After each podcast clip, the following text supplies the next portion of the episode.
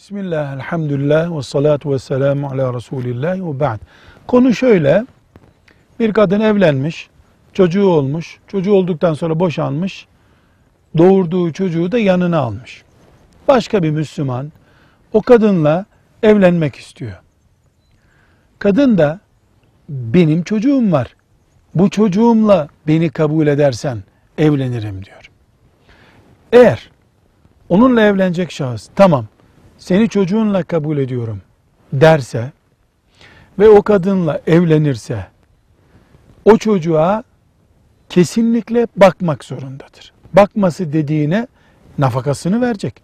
Ekmeğini, suyunu, elbisesini, okulunu vesairesini karşı yani o çocuk adeta o kadının bir parçası gibi kabul edilecek. Hanımına baktığı gibi hanımının çocuğuna da bakacak.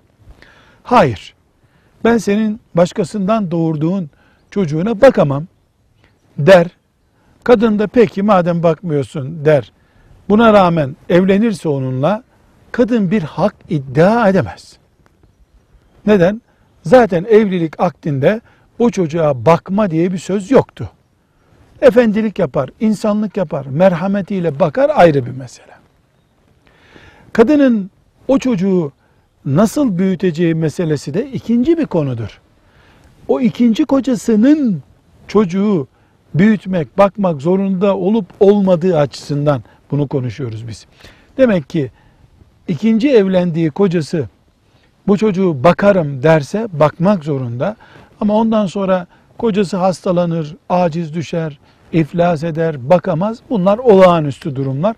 Olağanüstü durumlar mahkemeye intikal eder, bilir kişiye intikal eder, hakem heyetine intikal eder. O şekilde çözülür. Velhamdülillahi Rabbil Alemin.